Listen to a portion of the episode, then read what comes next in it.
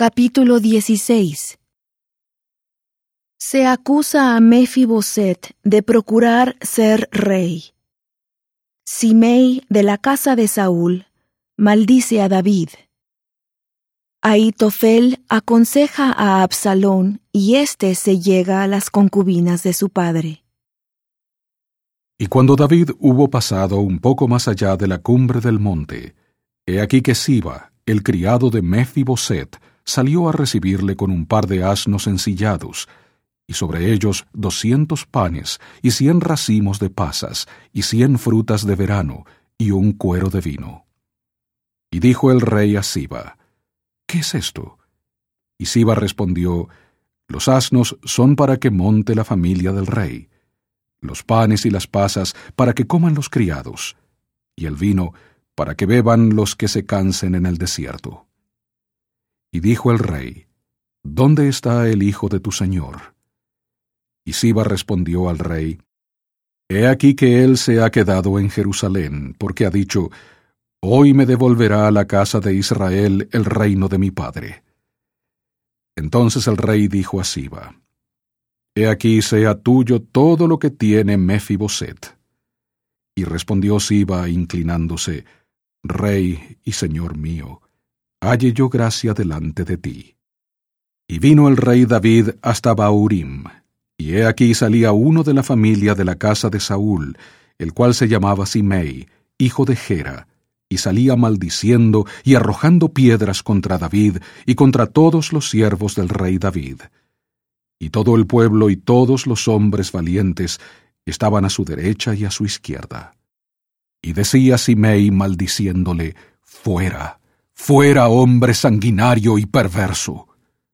Jehová te ha dado el pago de toda la sangre de la casa de Saúl, en lugar del cual tú has reinado, y Jehová ha entregado el reino en manos de tu hijo Absalón, y hete aquí sorprendido en tu maldad, porque eres hombre sanguinario.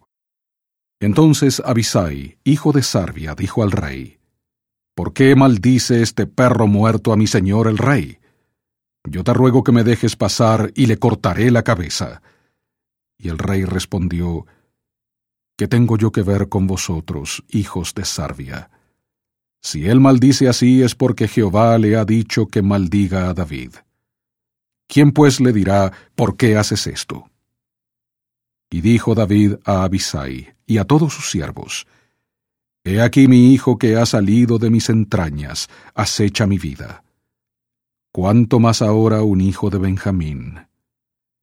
Dejadle que maldiga, pues Jehová se lo ha dicho. Quizá Jehová mire mi aflicción, y me dé Jehová bien por sus maldiciones de hoy.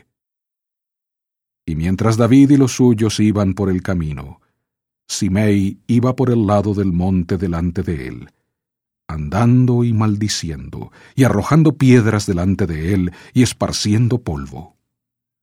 Y el rey y todo el pueblo que con él estaba llegaron fatigados y descansaron allí. Y Absalón y todo el pueblo, los hombres de Israel, entraron en Jerusalén, y con él Aitofel. Y acaeció que cuando Usai, el arquita, amigo de David, hubo llegado donde estaba Absalón, le dijo Usai, Viva el rey, viva el rey. Y Absalón dijo a Usai, ¿Es este tu agradecimiento para con tu amigo? ¿Por qué no fuiste con tu amigo? Y Usai respondió a Absalón, No, sino que al que elija Jehová y este pueblo y todos los hombres de Israel, de aquel seré yo, y con él me quedaré. Y además, ¿a quién había yo de servir? No es a su hijo. Como he servido delante de tu padre, así seré delante de ti. Después dijo Absalón a Aitofel, Dad vuestro consejo sobre lo que debemos hacer.